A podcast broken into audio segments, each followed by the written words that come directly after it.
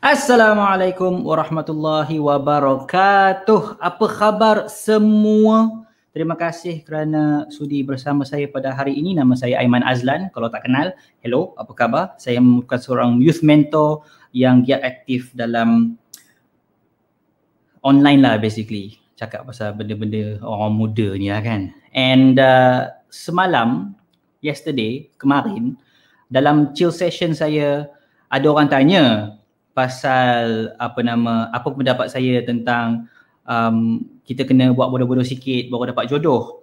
And waktu tu saya tak tahu apa dia punya konteks tau. I have no idea. Saya macam um, one thing you have to know about me adalah saya bukan jenis orang yang ambil pot sangat bab-bab trend ni. I I'm I'm I'm busy with my work, with my family. Saya memang tak ada masa untuk benda-benda yang macam tu. So memang um, honest to God memang saya tak tahu. And then saya ingatkan apa benda lah dia cakap ni. And then after that ada orang explain and wife saya pun explain and orang mula dah uh, share benda tu dan saya mula nampak dekat saya punya uh, social media feed yang okay baru saya tahu apa konteks dia. So pertama sekali minta maaf lah sebab yesterday saya memang tak tahu apa dia punya konteks. So saya just macam pelik lah apa sahaja cakap pasal bodoh-bodoh betul jodoh pula ni. So yeah, konteks dia adalah uh, apa yang uh, Profesor Dr. Mohaya sebutkan dalam Instagram video beliau uh, yang lalu. So itu konteks dia. So itu yang beliau cakap dan obviously ramai orang um, terkejut dengan statement beliau dan ramai orang react agak um, kuatlah dengan apa yang beliau cakapkan tu. And ramai juga orang tanya saya apa pendapat saya, apa saya punya respon pula dan sebagainya. So number one, you kena faham saya ni bukan jenis orang yang ikut trend sangat. Okay, saya just ambil tahu gitu-gitu sahaja, make sure yang saya ada, you know, a, a little bit of information about apa yang berlaku. But for the most part, saya memang fokus tentang message saya nak bawa. Okay, saya just fokus kat situ sahaja dan in terms of like trend benda-benda yang you know viral ni saya tak layan sangat because um, saya tak saya bukan jenis yang apa suka dengan benda-benda yang macam tu you know. And then benda viral kita react. Viral react. Viral react. Setengah orang uh, ada style dia memang macam tu which is fine. Setiap orang ada style masing-masing. Tapi style saya bukan. Saya just fokus message saya yang ni. Saya akan terus sebar sebarkan message saya. Dan itu dah uh, apa yang saya nak uh, ungkapkan kat situ. But then um, alhamdulillah Dr. Harlina, Profesor Datuk Dr. Harlina um, yang saya kenal, yang memang saya rapat dengan dia, dia uh, bagi respon kepada apa yang Profesor Dr. Muhaya sebutkan. So, kalau you guys tanya saya, saya akan bagi tahu you guys baca apa yang Dr. Harlina tuliskan. So, saya akan share kat sini. Ini dia punya post yang dibuat 14 jam yang lalu uh, di Facebook page beliau. So boleh search Harlina Halizah Siraj ataupun boleh pergi kepada Facebook page saya dan lihat bahagian yang saya pin dekat atas tu. Uh, saya pin post ni lah. So basically saya dah baca dah post dia daripada awal sampai habis dan saya boleh katakan antara banyak-banyak respon yang saya baca ini antara yang terbaik lah kerana dalam post ini diberikan uh, pengajaran tentang apakah adab kita, apakah kita punya apa nama what do you call that demeanor ataupun akhlak yang patut kita tunjukkan? Um, tanpa uh, sacrifice kita punya prinsip at the same time tanpa memberi justifikasi kepada benda yang salah you know? So so it's very balanced in terms of um, kita menghormati orang at the same time kita juga bagi tahu benda salah tetap salah. So this is a very good example of how you can do this in real life tau. So saya akan berikan dia punya rumusan sahaja tapi saya still sarankan semua orang kalau ada yang masih lagi um, stuck dekat isu ini ataupun masih lagi like uh, ter, terpinga-pinga ataupun masih lagi tertanya-tanya uh, bacalah post Dr. Harlina ni. So saya bagi rumusan ya. Yang pertama sekali Dr. Har dia mula dengan memberitahu kita yang bila Dr. Har dengar berita ini, dia tak terus respon. Dia tak terus react. Dia tak terus you know buat post and and bagi tahu oh ini saya punya pendapat. First dia call dulu Profesor Dr. Muhaya. Dia call dulu, tanya, ini betul ke? Video ini sah ke? Adakah video ini video yang ada orang edit ke bagi nampak macam teruk sangat? And beliau clarify dulu benda tu. Ini benda pertama yang kita kena faham. Tak semua benda yang viral tu kita kena react segera tau. You know? I mean walaupun benda tu nampak macam ya Allah teruknya message ni tapi still sabar dulu. Sabar dulu. Cuba kita uh, gali dulu apakah information, apakah konteks di sebaliknya. So Dr. Har dah check dah ya memang betul video ini video yang asalnya daripada page Dr. Muhaya sendiri dan kata-kata tersebut memang kata-kata daripada Profesor Dr. Muhaya. Tetapi ia satu klip sedutan yang dipotong daripada satu perbincangan yang lebih panjang. Now, saya tak tahu perbincangan panjang tu apa. Saya, again, bukan jenis orang ikut trend. Tapi saya nak bagi tahu Dr. Harlina menggunakan adab tabayyun untuk nak check dulu. Betul ke tak betul? And then bila dah clarify, Dr. Har boleh pula bagi tahu and sort of macam nak nak nak beritahu yang dia nak respon secara public terhadap apa yang Profesor Dr. Muhaya ni cakap dan Profesor Dr. Muhaya okey je. Silakan, sila respon. So inilah yang berlaku dalam post ini. Post ni panjang tapi saya sarankan bacalah sampai habis. Tolonglah baca sampai habis. Janganlah sebab alamak TLDR. Tolong baca sampai habis. Um, kadang-kadang kita kena you know paksa diri untuk bersabar sekejap, untuk rajin sikit, untuk baca sesuatu itu daripada mula sampai habis. Kerana kalau kita masih lagi kekal dengan budaya headline reading, budaya apa nama baca sikit terus buat konklusi, kadang-kadang itu yang menyebabkan benda jadi viral padahal tak perlu viral pun. Sebab kita ambil sedutan, kita ambil klip yang mungkin di luar konteks, mungkin tidak ada penjelasan yang lebih menyeluruh dan kita terus boom bagi tahu inilah eh, realiti dia. So Dr. Har tulis ini memang ditulis dengan begitu cantik daripada awal sampai habis saya sarankan you baca awal sampai habis. So first point, Dr. Har list down apa yang Profesor Muhaya cakapkan dalam video tersebut. List down, ini point Dr. Muhaya yang pertama, point Dr. Muhaya kedua, point Dr. Muhaya ketiga. So apa kita belajar daripada sini? Apa yang kita belajar adalah sebelum kita nak terburu-buru bagi tahu ini pendapat aku, raikan dulu pendapat dia. Now, meraikan pendapat orang tak semestinya kita setuju. Again, dalam post ni Dr. Har tak setuju dengan Profesor Muhaya tau. Faham tak? Dr. Har tak setuju. Tapi tengok cara, cara itu yang saya nak highlight ni. Cara, cara, cara Dr. Har approach situation ini. Alright? List down dulu ini argument Dr. Muhaya. Seperti mana dalam video tersebut. Dr. Har siap bagi lagi link kepada video asal. So nampak tak di sini kita lihat okay ini adab bila kita nak berbeza pendapat berikan hujah orang tu secara penuh. Okey. Lepas tu barulah Dr. Har uh, balas dengan hujah-hujah beliau pula. Sebagai contoh, okey, Dr. Muhaya ada sebut yang sekiranya wanita uh, berlumba-lumba dengan lelaki, lelaki akan naik testosteronnya dan dia akan menjadikan benda tu satu pertarungan yang tidak produktif. Itu saya punya ayat lah. Tapi basically itu dia punya message. Dr. Har respon dari segi saintifiknya tidak ada bukti yang mengatakan kalau wanita you know um, uh, lebih naik daripada lelaki, lelaki testosteron dia naik dan benda itu jadi buruk. Eh, Dr. Har seorang doktor, doktor medical dan ini bidang dia. So dia memberitahu based on dia punya pembacaan, based on dia punya pengalaman klinikal itu tidak betul. Tapi lihatlah cara beliau utarakan benda tu dan ini yang saya nak highlight kepada semua orang lah kan walaupun anda peminat tegar uh, Profesor Muhaya ataupun you anti Profesor Muhaya, doesn't matter. Kita punya akhlak tetap tetap constant in terms of disiplin kita terhadap kebenaran. Okay? Just because you tak suka Profesor Muhaya dan bila Profesor Muhaya buat silap, itu tak memberi lesen untuk you bantai dia kau-kau. Ha, kan aku dah cakap Profesor Muhaya memang macam tu. At the same time, just because you peminat tegar Profesor Muhaya, bila dia buat salah, janganlah you tak pasal-pasal apa nama support atas benda yang memang salah tu. So it, it is both ways tau. Kita kena adil dengan apa yang benar. Dan apa yang benar di sini adalah memang dalam mesej yang Dr. Har, Dr. Muhaya berikan itu ada kesilapan. Dan Dr. Har highlight apa kesilapan dia. Tapi cara Dr. Har highlight tu tidak merendahkan uh, peribadi Dr. Muhaya, tidak mengutuk, tidak mencaci, tidaklah tiba-tiba kata, ah Profesor Muhaya ni macam tu lah kot cara dia ajar anak dia tau. Tak ada macam tu. Kerana apa faedahnya kita buat macam tu? The only thing kita dapat adalah kepuasan diri sahaja.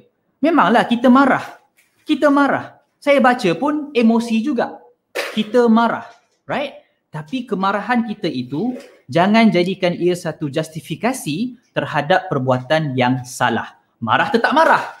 Tapi make sure perbuatan kita akibat rasa marah tu perbuatan yang still mengikut prinsip. Bukannya terbawa-bawa akibat emosi kita yang terbakar-bakar pada waktu itu. So itu yang saya nak highlight kat sini. Dan saya bukan nak kata saya peminat Profesor Muhaya ataupun saya anti Profesor Muhaya. Saya macam biasa-biasa saja. Saya pernah jumpa Profesor Muhaya, saya pernah interview beliau dan juga suami dalam uh, apa nama program Couple Talk.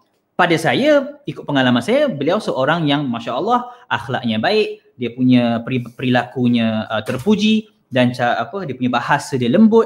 Tak ada masalah.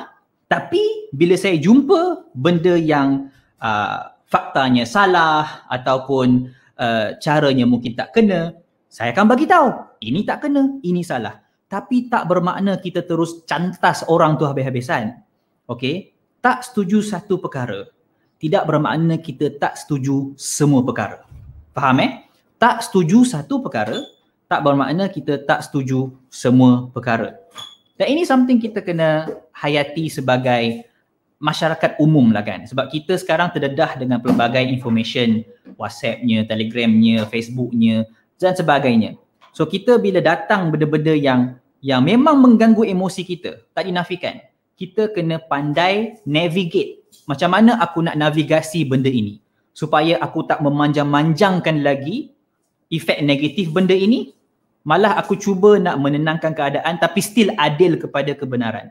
Itu memerlukan satu bentuk hikmah, wisdom, satu bentuk kawalan emosi dan satu bentuk kematangan yang kita semua patut ada sekiranya kita nak berdiskusi dengan aman. Especially bila kita sebut benda-benda yang sensitif seperti hak asasi wanita, pasal penindasan kaum wanita. Dan cara Dr. Har uh, tunjuk kepada kita ni saya boleh katakan sebagai satu highlight, satu contoh yang kita semua patut ikut dalam apa juga you know isu-isu yang timbul selepas ni yang berkaitan dengan oh seorang public figure seorang-seorang public figure cakap macam ni and hangat-hangat-hangat ini contoh macam mana kita patut carry diri kita sebagai seorang muslim yang berpendidikan, muslim yang ada pendirian, muslim yang ada akhlak. Sebab at the end of the day, walaupun kita benar, okay, walaupun kita benar, tapi jika akhlak yang kita bawa tu tak cantik, kebenaran kita tak akan sampai. Alright? Walaupun kita benar, okay? I'm not saying you're wrong. You may be right. Mungkin kebenaran itu di pihak anda. Tapi jika cara anda salah, kebenaran tu tak sampai. Ibarat saya ada hadiah yang cantik. Tapi kalau saya balut dengan cara yang buruk dan saya baling kat muka anda, anda nak terima tak hadiah tu? Walaupun di dalamnya ada seketul emas. Tapi saya baling kat muka anda. Mungkin anda akan rasa macam apakah hari ini baling batu kat muka aku?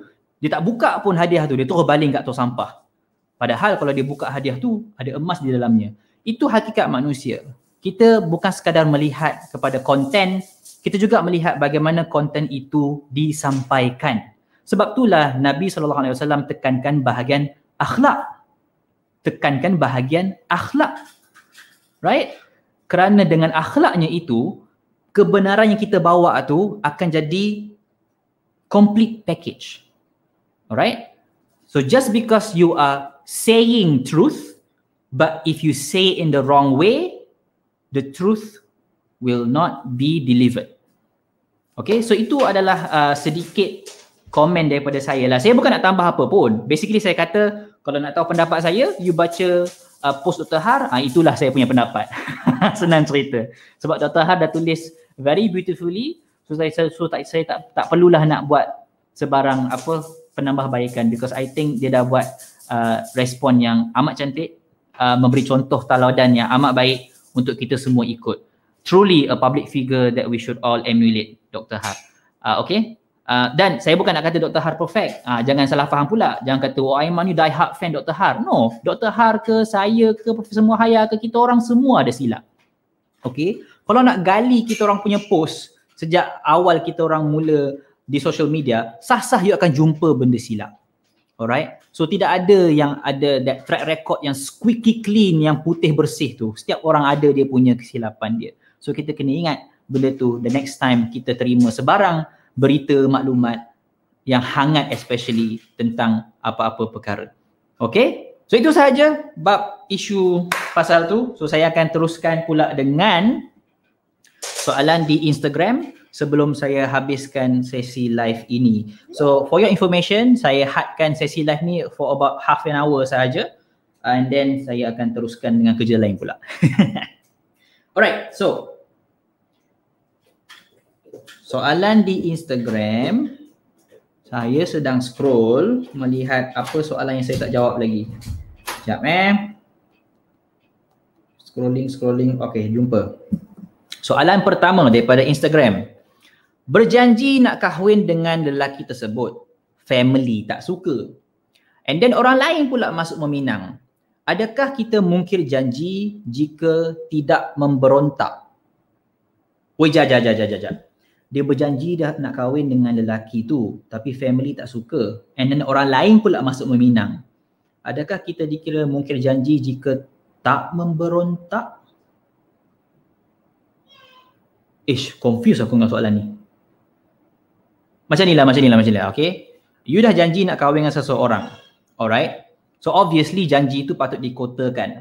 Tetapi, you tak salah nak putuskan janji itu. Contohnya macam nak putus tunang sebagai contoh. Tak salah putus tunang tu.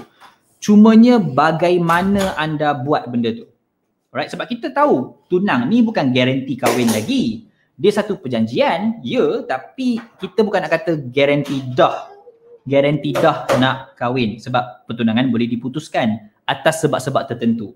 So apa yang saya sarankan kat sini, kalau benda tu tak jadi, you nak putuskan perjanjian tu, terangkanlah dengan elok kepada si dia. Alright? Janganlah macam terus hilangkan diri, terus macam putus kontak, terus macam block dia kat social media. Itu cara yang tak matang lah kita patut terangkanlah kalau kita nak putuskan hubungan tersebut. Dan adakah dikira mungkin janji? In a way maybe but but again nak berkahwin dengan seseorang tu perlu dengan rasa kerelaan. Kalaulah salah seorang daripada anda tidak rela, maka anda berhak untuk nak kata no. Alright? Dan selagi mana akad nikah tidak tidak dibuat, hubungan itu belum lagi garanti selagi mana akad nikah belum dibuat, kontrak belum sign, hubungan itu belum garanti lagi. Alright? So itu yang kita kena faham lah dari segi like asas perkahwinan tu. How to stop the feeling of missing someone else? What do you mean by someone else? The feeling of missing someone else. Do you mean like you are in a relationship with person A but then you miss person B? Is that what you mean? But in any case, in terms of like feelings, um, if you miss somebody that you know you shouldn't miss, number one, it's time. You know, give yourself the time to heal from that relationship ke And number two is the healing itself. You know, time tu okay lah kan, tapi time alone is not enough to heal. Like for example, right, let's say you ada luka kat tangan, you hurt your hand, you cut yourself lah kan, uh, bleeding and so on. Adakah dengan just just biar sahaja berdarah mengalir tu, luka tu akan sembuh? No. Right? Open wound macam tu mungkin infected lah apalah kan. So the first thing to do when you have an open wound is to clean the wound. Mana-mana orang boleh bagi tahu benda ni. Tanyalah budak-budak PBSM ke, uh, doktor ke ataupun kita yang biasa ni pun kita pun tahu. Kalau luka, cuci dulu luka tu. Sebab tu dah dalam first aid kit kita tu ada iodine, ada gauze, ada kapas sebab kita kena cuci dulu luka tu. Lepas cuci luka tu, barulah kita balut dan barulah time heal the wound.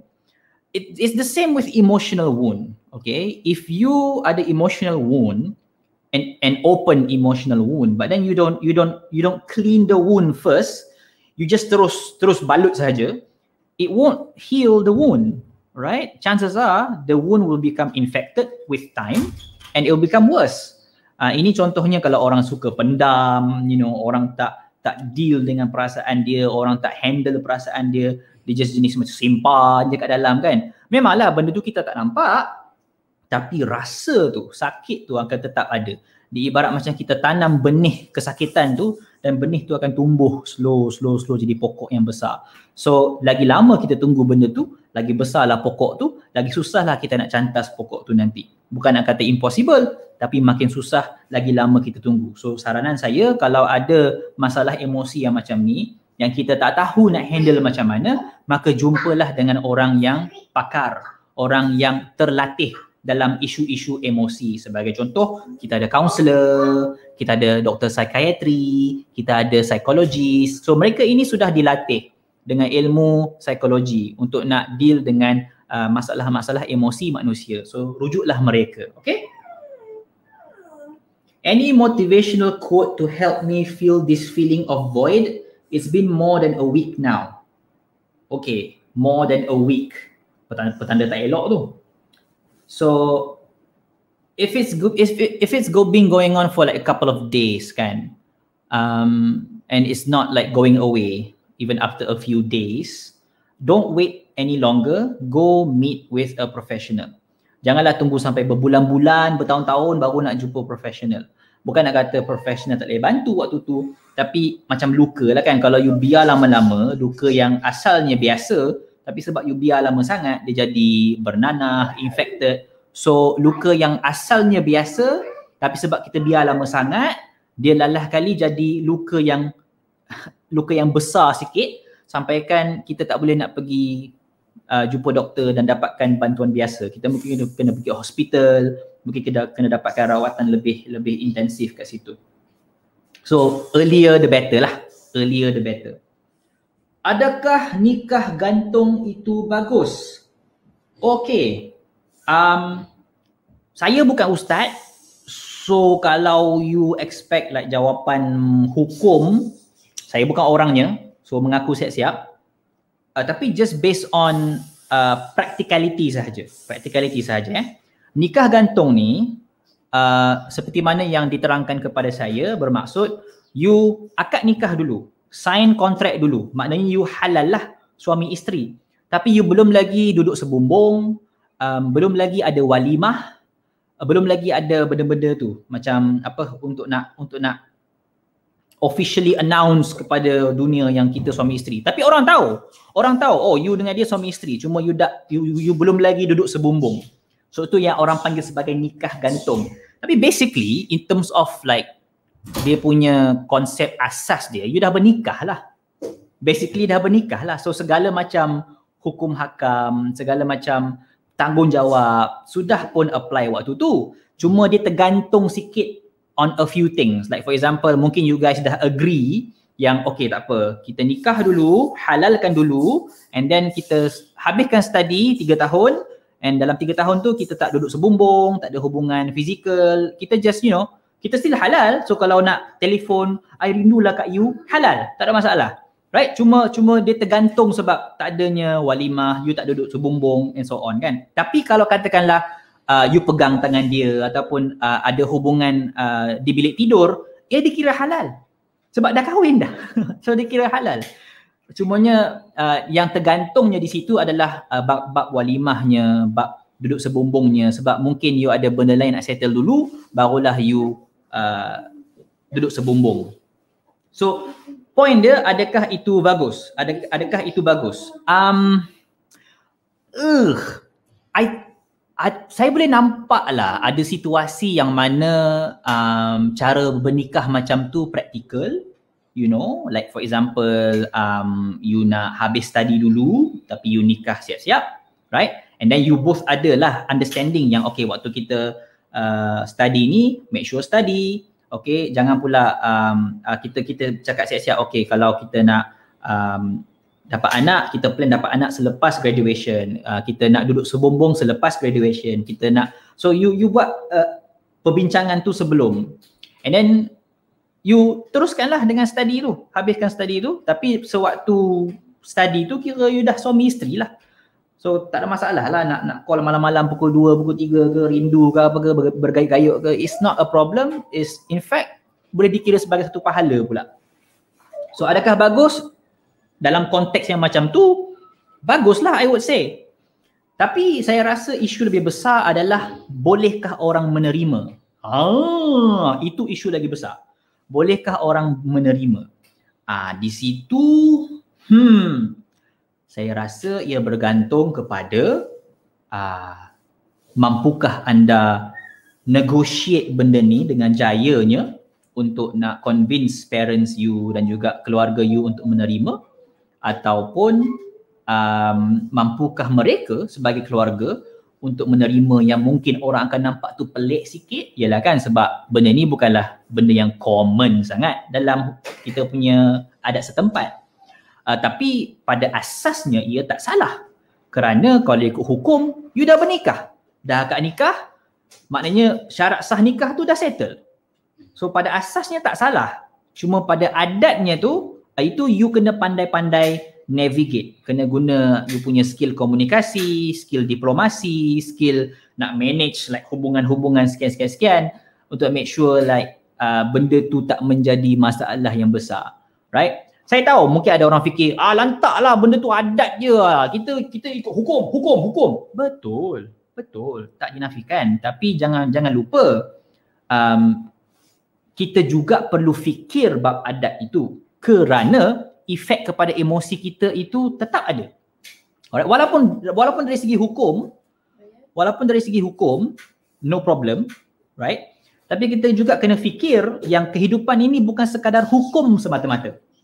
Okay, kena ingat eh, dalam Islam ni bukan ada fiqh sahaja. Dia ada banyak lagi cabang-cabang yang lain. So kita janganlah duk fikir dari sudut hukum je. Kita juga kena fikir dari sudut apa nama uh, muamalat, dari sudut uh, hubungan dengan manusia, dari sudut macam mana kita nak harmoni, dari sudut macam mana kita nak make sure prinsip kita tak terabai. At the same time, kita masih lagi boleh uh, berhubungan dengan orang lain dengan aman. Lelaki kata dia ready nak kahwin. Tapi setiap kali kita discuss, dia selalu bring up topik sekufu tak sekufu. Saya dah cuba yakinkan. Uh, kalau you nak tanya pasal sekufu, saya baru je buat chill session. Saya rasa dua chill session sebelum ni kot. Uh, tentang sekufu. Boleh rujuk balik chill session saya. Saya rasa nombor 75 kot. Yang saya cakap pasal sekufu. Rujuk balik yang tu. Okay, so saya tak perlu nak uh, ulang balik di sini sebab you boleh rujuk balik uh, chill session 75 kalau tak silap di mana saya cakap pasal sekufu. Alright, so saya ada lebih kurang 2 minit lagi and then saya akan habiskan live ini ya. Alright, so kita tengok kok ada soalan di bahagian chat section ni. Scrolling, scrolling, scrolling. Alright. Assalamualaikum. Waalaikumsalam. Jika kita dah berkenan dengan seseorang tu dan menyatakan yang kita ingin ta'aruf kepadanya dan si dia pula menyatakan tidak dapat berta'aruf dan hanya kawan je dan perlu ke kita cari seterusnya orang lain untuk berta'aruf sampai berjumpa berta'aruf. Banyaknya perkataan ta'aruf dia. Uh, okay, so basically apa saya faham adalah kita dah berkenan dengan dia dah cakap dengan dia yang kita nak bertaaruf dengan dia untuk tujuan kahwin, dia kata tak dapat taaruf dan dia nak kawan biasa sahaja. So perlukah kita cari yang lain? Itu yang saya faham lah.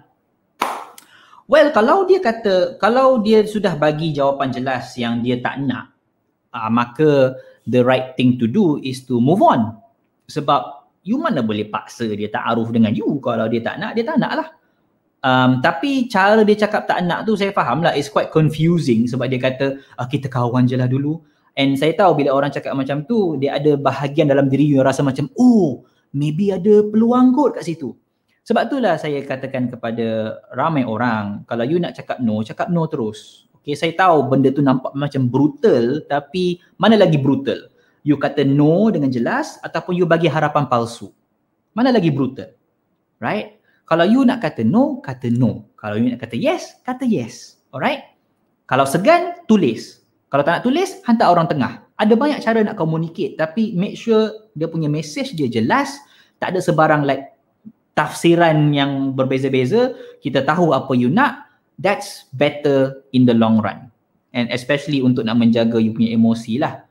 Last question sebelum saya stop. Bagaimana sekiranya kita memberikan idea dalam perbentangan namun tiada respon? Bos kemudian minta untuk buat lagi perbentangan mempunyai tajuk yang sama tapi sekarang saya ralat sungguh nak buat. Macam mana nak atasi perasaan itu? Okay, ini saya rasa dia masuk topik um, communication skill. Alright, di mana kita, okay, communication skill ni kalau nak faham, dia adalah skill di mana kita nak deliver message kita kepada orang. Alright, dan orang menerima message tersebut, memahami message tersebut.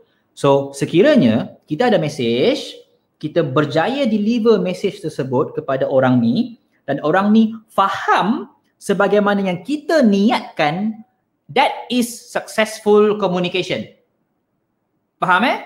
That is successful communication. Tapi dalam case ni, you dah cuba nak sampaikan message tu. Tapi somehow message tu tak sampai. Maknanya that is not a successful communication. Now the question is, why? Now the answer is, I don't know. So you have to figure out kenapa komunikasi saya tak sampai.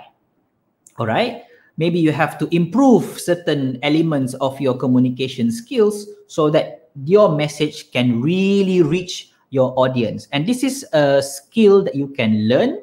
It takes time, patience, but if your message is meaningful enough to you, you will do your best, your very, very, very best to make sure that whatever it takes, you want your message to reach your audience.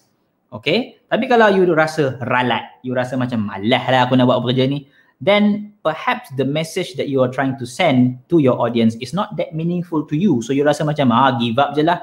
Because if the message is meaningful enough to you, you would not give up that easily. Okay? So you have to ask yourself, is this message important to me? If yes, you should try again. Right?